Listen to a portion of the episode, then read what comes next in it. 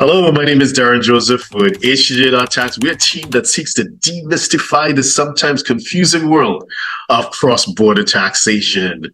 And today we have the honor and the privilege of speaking to Timur. Timur, would you like to introduce yourself to those that don't already know who you are? Hello, Derren. Thank you for your kind invitation to join the webinar today. Uh, well, my name is Timur. I am first of all, an investment migration professional. I've been working in the industry since 2014. Um, 2020, we've uh, established a company called World Talents, since we've seen there was a huge demand uh, in the market, and the currents were telling us that there needed to be an alternative to the golden visas, especially mm-hmm. Europe, since mm-hmm. there was a lot of criticism from the EU towards the uh, classical investment migration programs. Mm. Absolutely. And today we're going to focus on Portugal. For those who do spend enough time in Portugal uh, to trigger tax residence, or for those who, even though they may be non-resident traveling wherever they go, they maintain a, a, a place of habitual abode and therefore they, they trigger tax residence in Portugal. What are your thoughts on the extreme changes to the NHR that are being proposed and apparently would uh, be phased in from, from next year. What are your thoughts on the impact of programs such as this?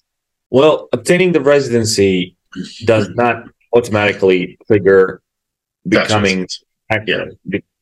Therefore, for the clients who are not uh, spending more than 183 days in Portugal and mm-hmm. those who do not uh, have a permanent house in Portugal, this mm-hmm. will not lead to uh, this will not bring them into becoming tax residents.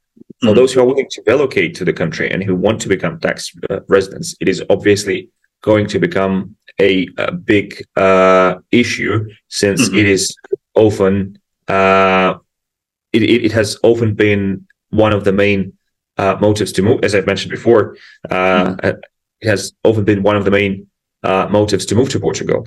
Mm-hmm. First, there's a citizenship. Second, there is a very special tax regime which allowed them to mm-hmm. be residents in the country in Europe and have very uh, attractive tax regime for the private individuals. Um, so we have to divide different uh, scenarios for the ones who are moving to Portugal, for mm-hmm. the ones who are staying outside the country. Yeah. Um, so potentially, uh, this this can have an impact uh, for those because you, as you mentioned, there are three reasons, and now one of them seems to be less compelling than before. So you're seeing that it would have an impact, but I guess it's yet to be seen how much of an impact this may have.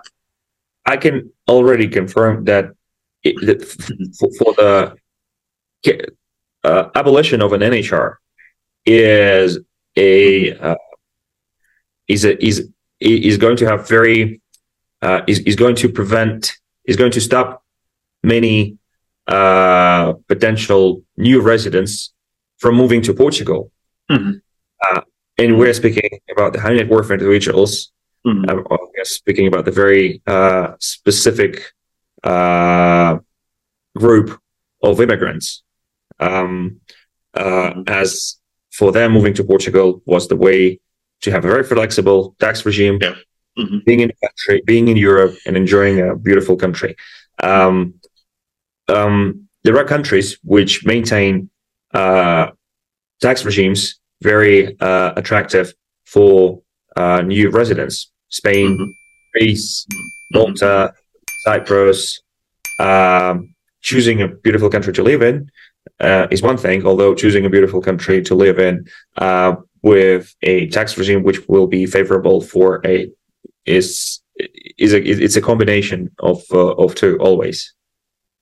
So if you're a six, seven, or eight figure investor, entrepreneur, or business owner who needs a tailor made solution from a qualified team of professionals, we can help you achieve the international lifestyle, the freedom, and even the tax savings you're looking for.